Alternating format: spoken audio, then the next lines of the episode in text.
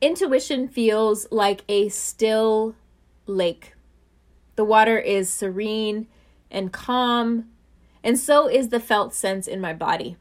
And even if there's fear and uncertainty present with me on that beach, when I center my intuition, even with my logical brain going off about how and when and why and what if, it's slightly smaller beside this vast lake of resilience that is a deeper, wiser, and bigger knowing.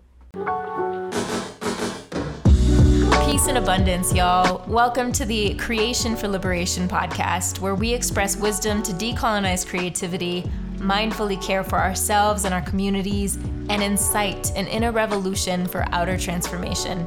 I'm your host, Chetna Mehta and as a third culture kid, artist, and wellness facilitator, I work with brown and black women and women of the diaspora to reclaim our creative inheritance and to actualize and embody our most aware, aligned, and connected selves. My guests and I will ignite you and invite you to make, move, and manifest your liberation for a world of compassion and connection, one creation at a time. Peace and prosperity, good people. I'm grateful to be here after an entire moon cycle with episode three of the Creation for Liberation podcast on intuition is an embodied collaboration. I'd love to start ritualistically sharing something that's been offering me inspiration lately. This episode will be dropped on the new moon in November of 2021. In fact, by the time you are hearing this, maybe it is the day or maybe it is after. But the new moon of November 2021 also happens to be Diwali. Diwali is the festival of lights and one of the major holidays, holy days, celebrated by Hindus, Jains, Sikhs, and some Buddhists. This celebration lights my inner child all the way up. It reminds me of my grandparents, of bursting firecrackers in the garden. It reminds me of sweetness and warmth and strong feminine energy, actually, because Diwali to me means seeing my mother and my grandmothers and my aunties pouring so much love, time, and energy into sweets and food and cultivating a space that is resplendent with so much warmth and light.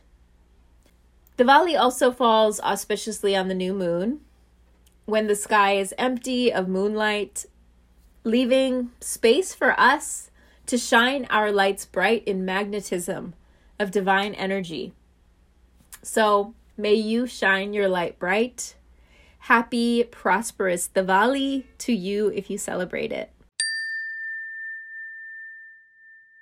Before we get into the juiciness of this episode, I want you to know that two new cohorts of the Abundant Creativity Program will be starting in January 2022, and applications are now open.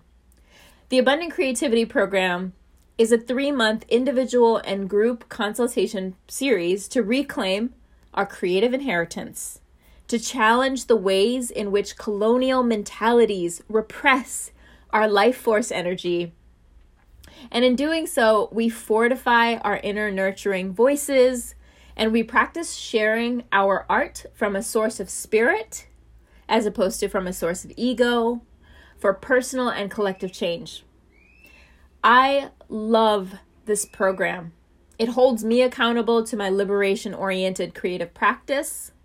I learn something with every cycle and season that we go through with the program, and it's been going on now for four years, which is both surprising and not because it is growing in alumni wisdom.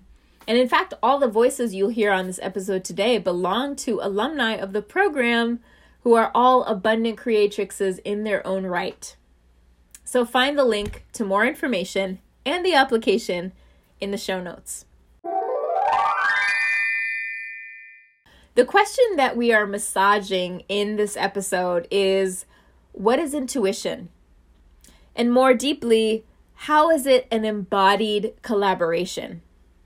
All of those words, intuition, embodied, collaboration, are very intentionally woven together. And I'm choosing to do so and choosing to focus this episode and even our last Moon Times Digest from October on trusting intuition.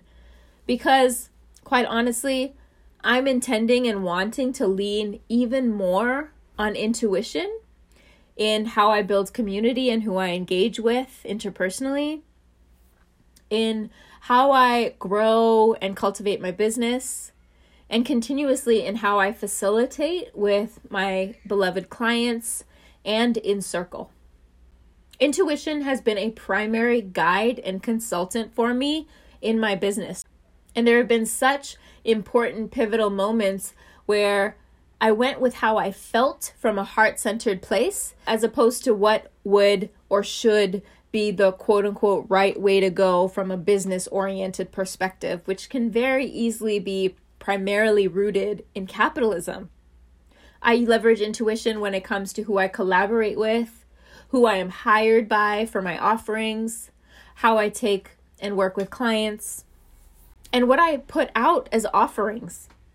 For example, last year we were planning a 10 city tour to bring compassion and discipline as a yin and yang to cities from Oakland and New York to Toronto and my birth city, Joburg, South Africa. But of course, like so many of us, canceling our best laid plans due to the pandemic, we had to close that project down. It would have been logical pretty immediately thereafter to pivot to an online offering. It was adaptable for that to the degree that it was.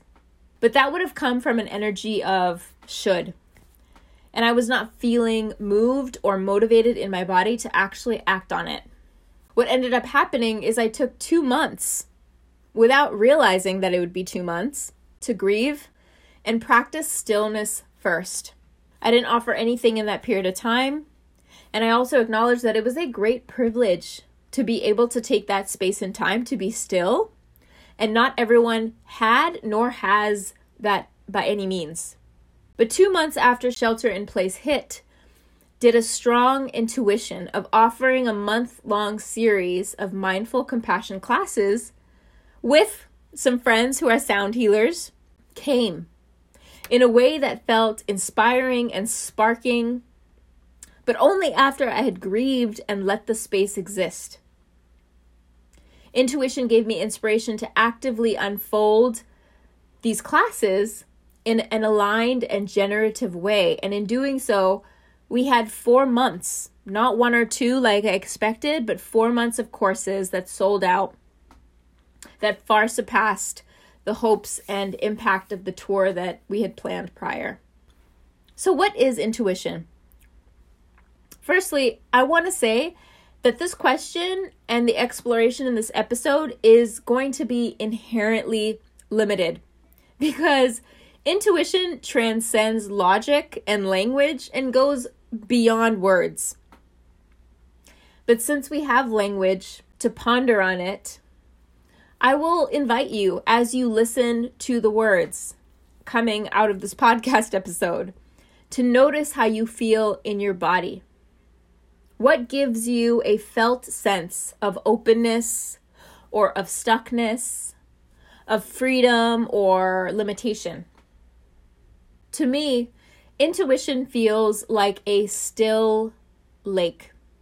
The water is serene and calm, and so is the felt sense in my body. I'm thinking right now visually of standing on the sand looking at Lake Michigan which on some days, not all, but certainly some, the lake is as still as glass almost. That's what intuition feels like to me. And even if there's fear and uncertainty present with me on that beach, when I center my intuition, even with my logical brain going off about how and when and why and what if, It's slightly smaller beside this vast lake of resilience that is a deeper, wiser, and bigger knowing.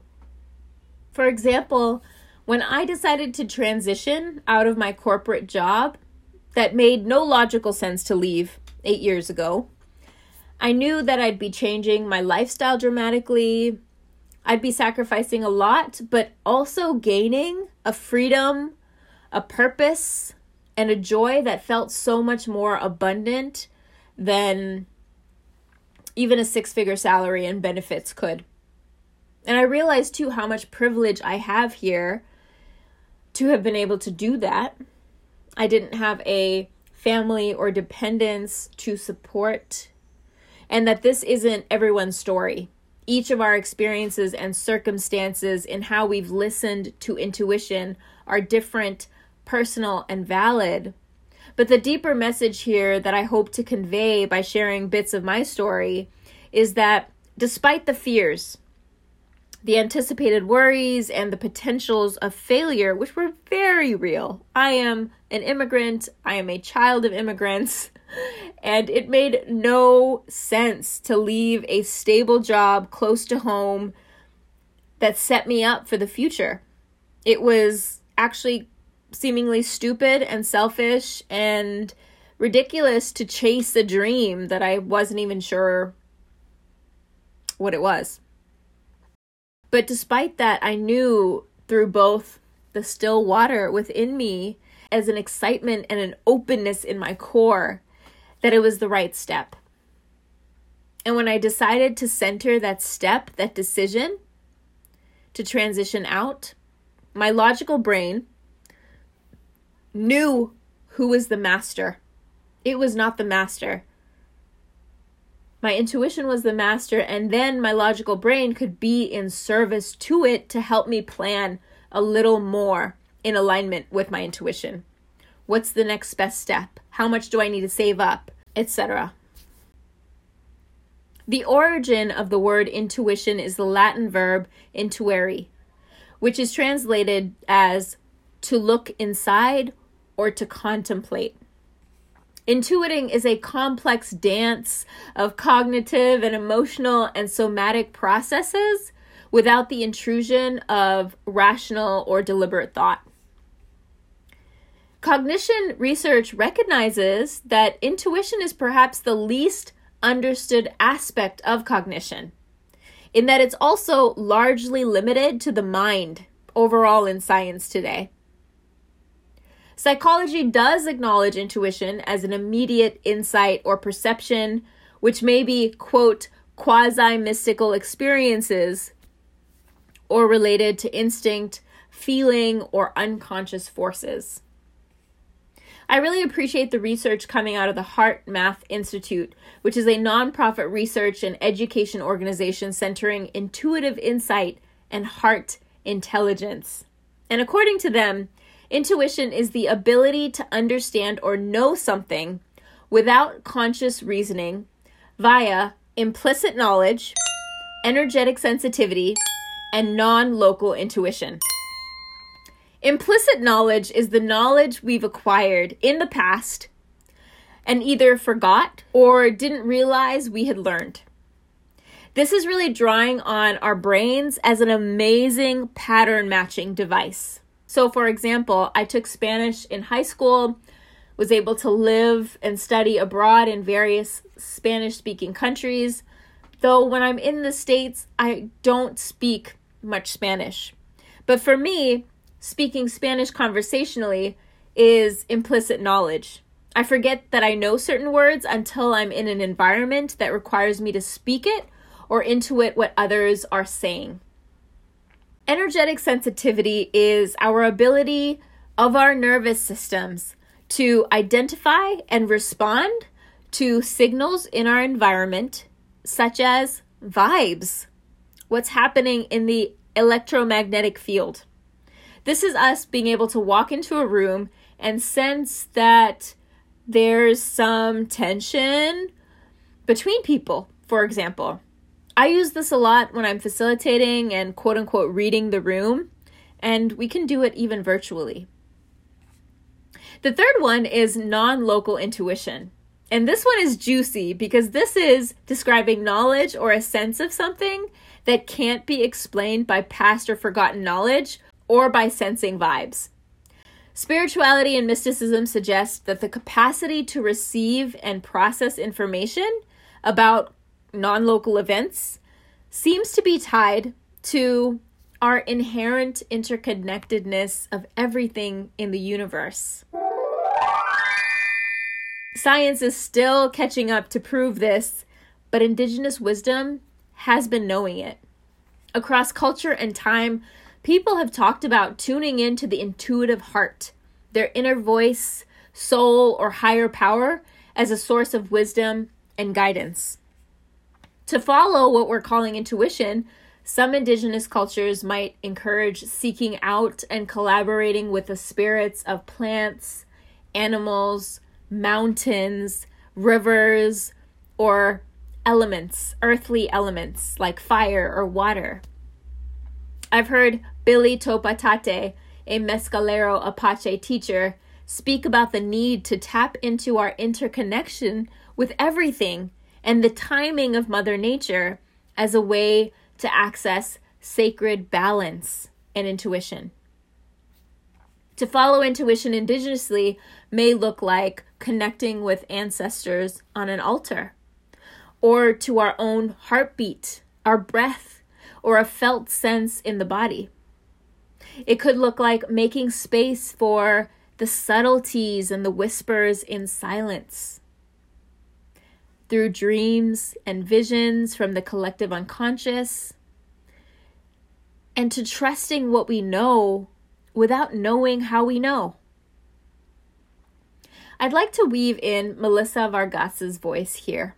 Mel is an Afro Indigenous Latinx artist, dreamer, and nomad. Hear her story about intuition coming through a dream. In 2019, I started a new plant based diet to help relieve some of the chronic aches I was feeling in my physical and emotional body. This new dietary plan amplified my awareness of the slightest feels, touches, and hunches I was feeling in my body overall.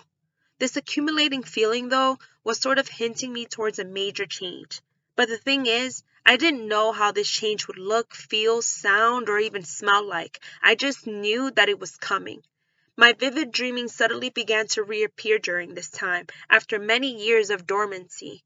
And although it was difficult to understand the meanings in a logical sense, the visuals felt incredibly personal and intimate. One night, I had a dream that I was in a library that was two stories high, with floor to ceiling windows that filled the large room with the sun's full embrace. I was walking up to the second floor where I saw three other visibly presenting femmes, one who was a maternal elder leading the discussion, the maternal elder was dressed in traditional clothing that covered her entire body except her face.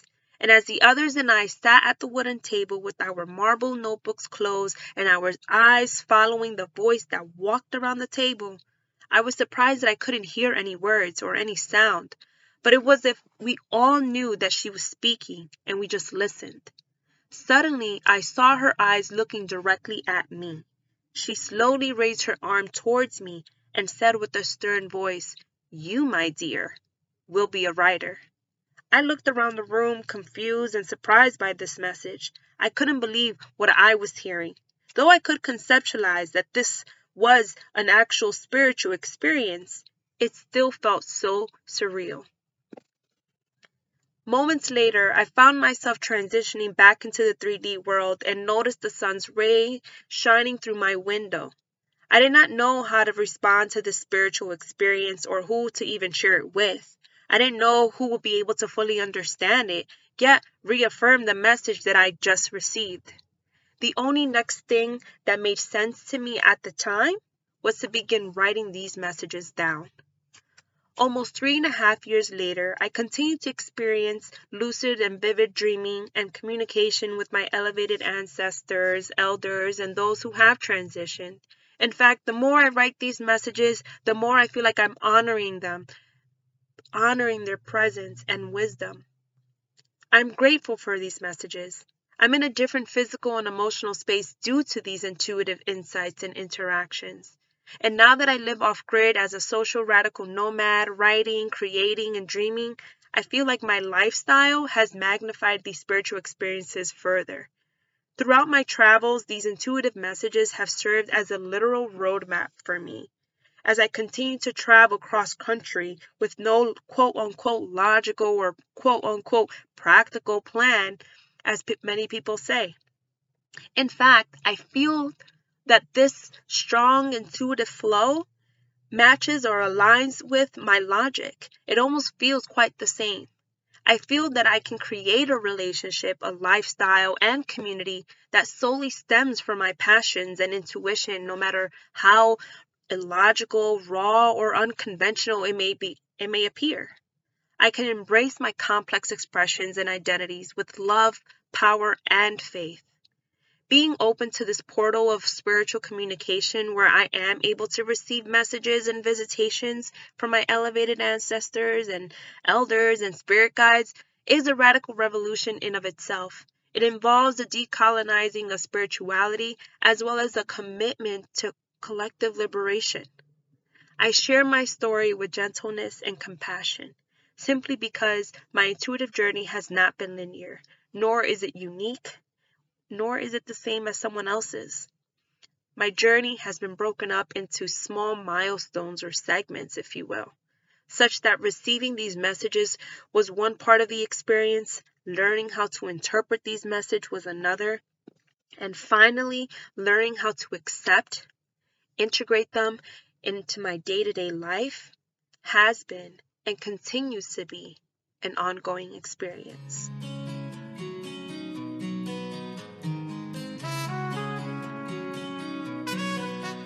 Intuition expands so much further than the organ, the muscle, the magic in our heads.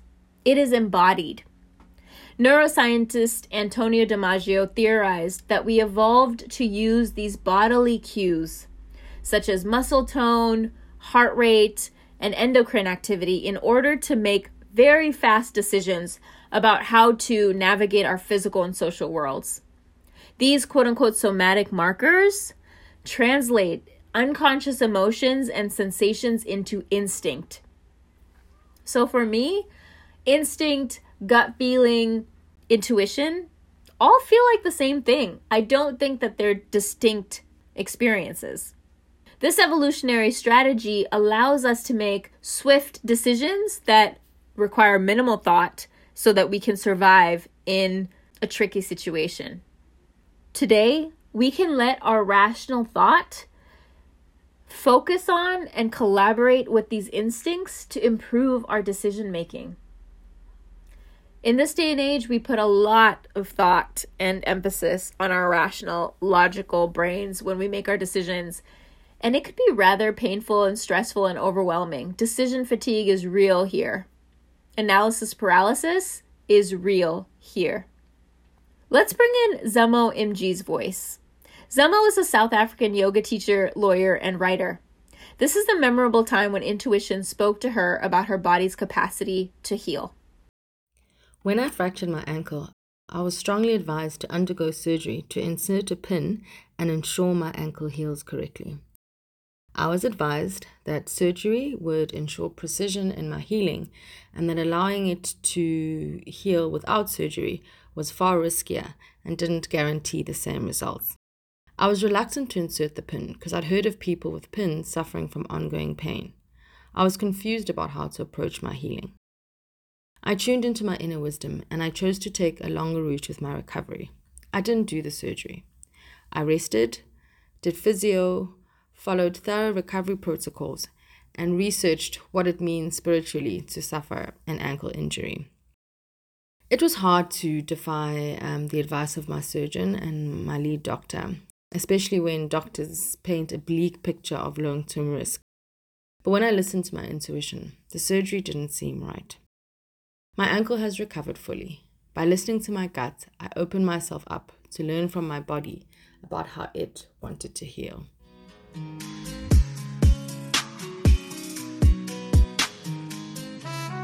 We can't talk about intuition without talking about heart wisdom. In The Alchemist, Paulo Coelho said, Don't give into your fears. If you do, you won't be able to talk to your heart. The heart is a seat of courage. The Latin root of the word courage is heart, and it takes a lot of courage to listen to intuition and heart wisdom. In a study done by the HeartMath Institute, where participants were shown randomly selected, emotionally arousing or calming photographs to evoke a response emotionally, it was found through measures of brain response and heart rhythm activity that the brain and the heart received information four to five seconds before the computer randomly showed an emotional picture. Moreover, the heart actually received this information about 1.5 seconds before the brain received it. So, our brains and especially our hearts are intuiting about something before we can even see it tangibly in front of us. When I make decisions from intuition versus fear or scarcity, no matter how hard that decision is, and no matter how much fear is inevitably present or oncoming, I feel a sense of a deeper calm and an awareness of the necessity of that decision. And that is when I'm able to not give in to the fears. We can't talk about intuition without also naming the barriers to intuition. Systems like patriarchy that worship logic and hyperrationalism, living in our heads at the expense of our bodies and our spirits, and abiding by a truth only provable by science invalidates the ancient knowing of intuition. Systems like capitalism and white supremacy that normalize urgency, fast paced lifestyles, and hyperproductivity leave very little room to listen and acknowledge our own inner knowing outside of the status quo. And then there's trauma related to the systems that we live in, but also stored deeply and physically, energetically, and spiritually in our bodies, impeding the flow of our life force energy, of our universal life force energy. Human survival depends on avoiding danger. Our brains are wired to be especially sensitive to signs of danger and we register them immediately. And thank goodness because it's kept us alive up until now. But we also have a very strong built in negativity bias, which can feel intuitive and even instinctual, especially if we've experienced similar dangers in the past. But our energetic sensitivity may not always be accurate and can be false alarms. For example, if I've been hurt in a previous relationship, it's going to be challenging for me to distinguish future relationships from that wounding of the past.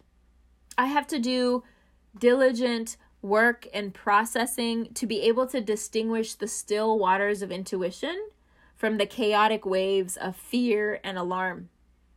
I would need to actively become aware of the sensitivities in my body I'd have to do the work that I need to do in community, in collaboration with myself to release that trauma through movement and somatic work and process the limiting beliefs and implicit bias that I had developed to keep myself safe in relationships.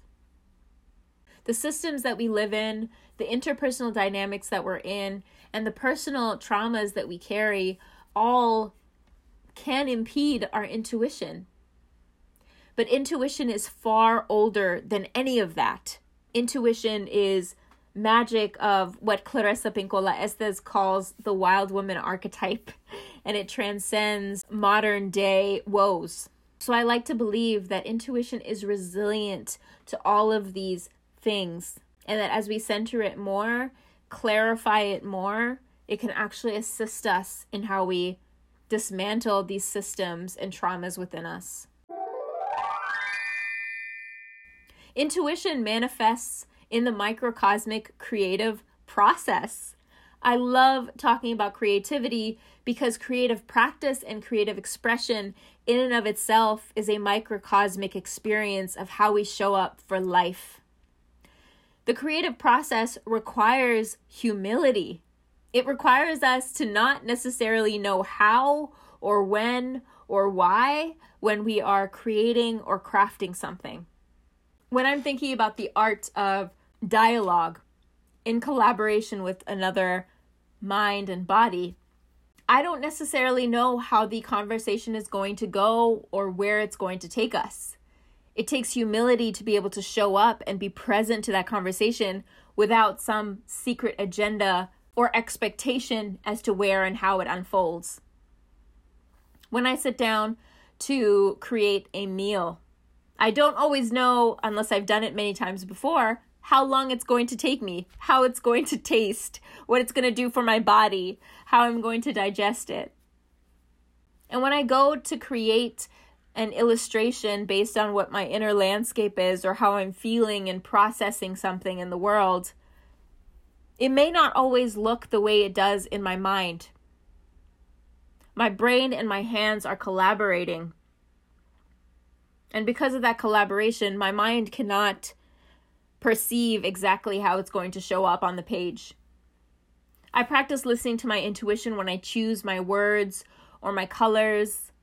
I'm also practicing listening to intuition when I step away from a project to let the space marinate us. And when I return with hope and faith, whether or not I know what the next steps are, I'm practicing listening to intuition by showing up and stepping away in cycles. The creative process requires us to trust in something greater than our ego or our logical knowing. It requires us to release semblances of control and what we think we know. I'd like to introduce Gigi Mascarenas' voice here. Gigi is a visual and performance based storyteller. Here she shares about liberating her voice to sing a chant reminiscent of one by the Kalinga indigenous people of the Philippines, alongside her brother Idaham playing the djembe with her, her giggling, nibbling the wauju with support from her sister Kai Kai. I found myself heart opened, eyes closed, in the middle of an impromptu jam session. My hands kept the rhythm my natural state, going on the djembe. Someone was also playing another djembe to my left, a rhythm that flowed on top of mine. My physical body became a channel for the music flowing between, around, from, within us. My mental body ceased to exist. My emotional body was dancing in delight. My spiritual body was. This was its alignment. And then, from somewhere inside, sing. My mental body responded, but I don't know how to. Sing. I, I, I don't know what words. Open your mouth Sing! And like a baby taking their first steps, I fumbled, trying to keep the rhythm and hum at the same time. My mental body took a seat back. The voice, coming from deep within, no longer mine, carrying with it a power and fullness that existed before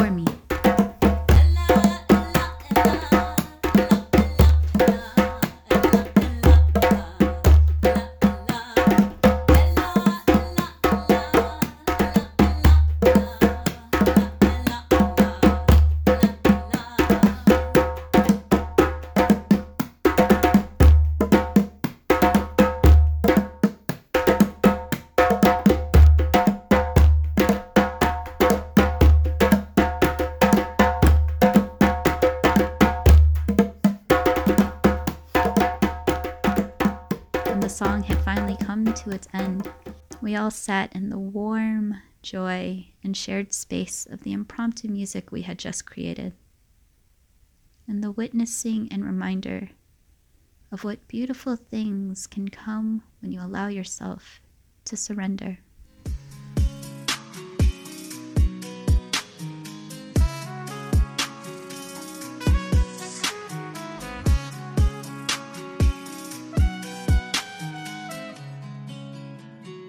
I'd like to share a few ways that I'm practicing honoring my intuition.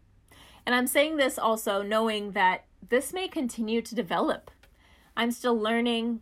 It's a practice daily to honor intuition. And I'm speaking this out as much for a reminder to myself as it might be to you if you have it. The first bit is to slow down, to slow down in order to access insight. When we have a problem that we can't immediately solve, our brains are working on it subconsciously.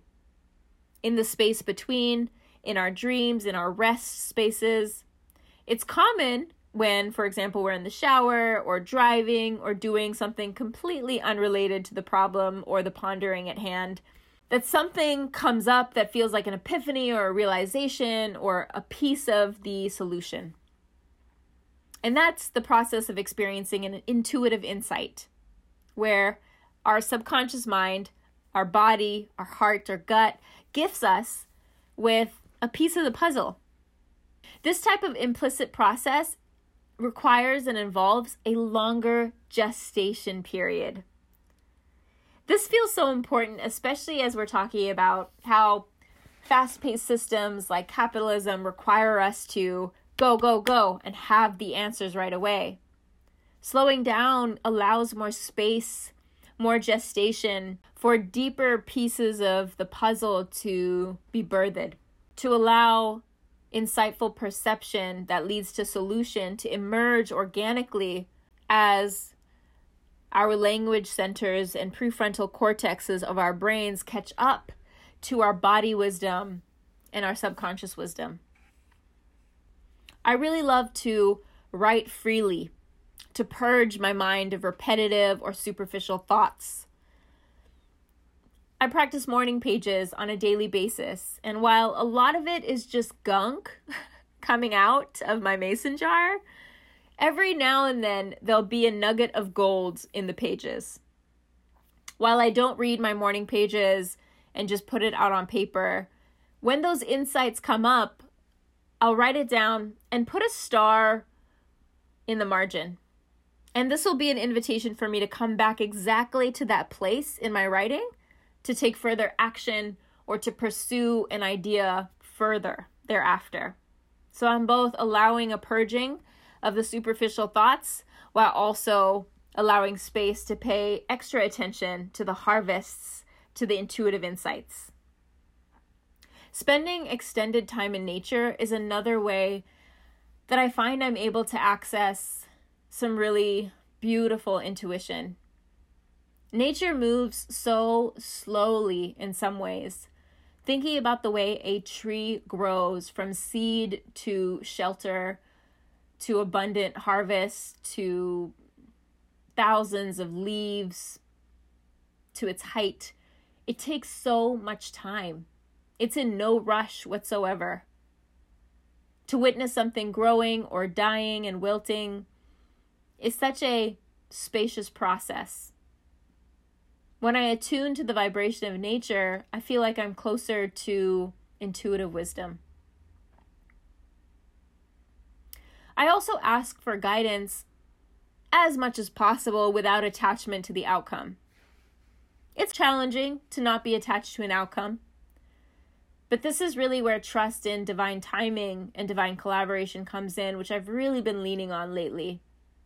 It's easy to be wrapped up in capitalist desires and ambitions, ego driven ambitions, foot on the accelerator, driving very quickly towards certain goals and achievements. But when I'm able to ask for guidance and trust That when I'm in alignment with intuition, everything that I'm meant to do and I'm supposed to do in service of my highest good and our highest good will happen with assistance. And it requires a lot of patience with signs and sensations and guidance. In order to clear my vessel, my body, to be able to channel the muses, the guides all around me, to receive inspiration and have space to do so, to twist off that lid of my mason jar, to let the gunk out. I move my body as much as possible. And nowadays, if I haven't moved my body enough within a day or two, I feel it. I feel it in my mood, in my mind. And I also try my best to eat clean foods so that I may be a clear vessel. I highly recommend checking out Euthymia Cruz Montoya's work. She was featured in episode one of the podcast. And as a holistic practitioner, she talks a lot about how to eat in a way that is both clean and ancestral so that we may be clear vessels. And of course, the best way to honor and amplify intuition is to take courageous action in alignment. And this part can be sometimes the hardest part, the part where fear is the loudest. But the more we act in alignment with our intuition, the more present it is in our lives as a guide, a muse, and resilience.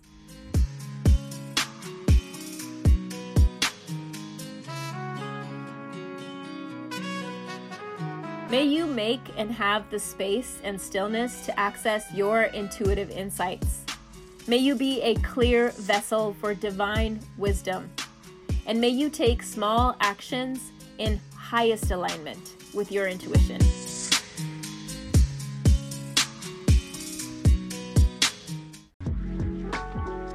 If you found resonance with this podcast, go ahead and subscribe and write us a review. This helps us significantly to get the podcast out to more listeners like you. Thanks in advance.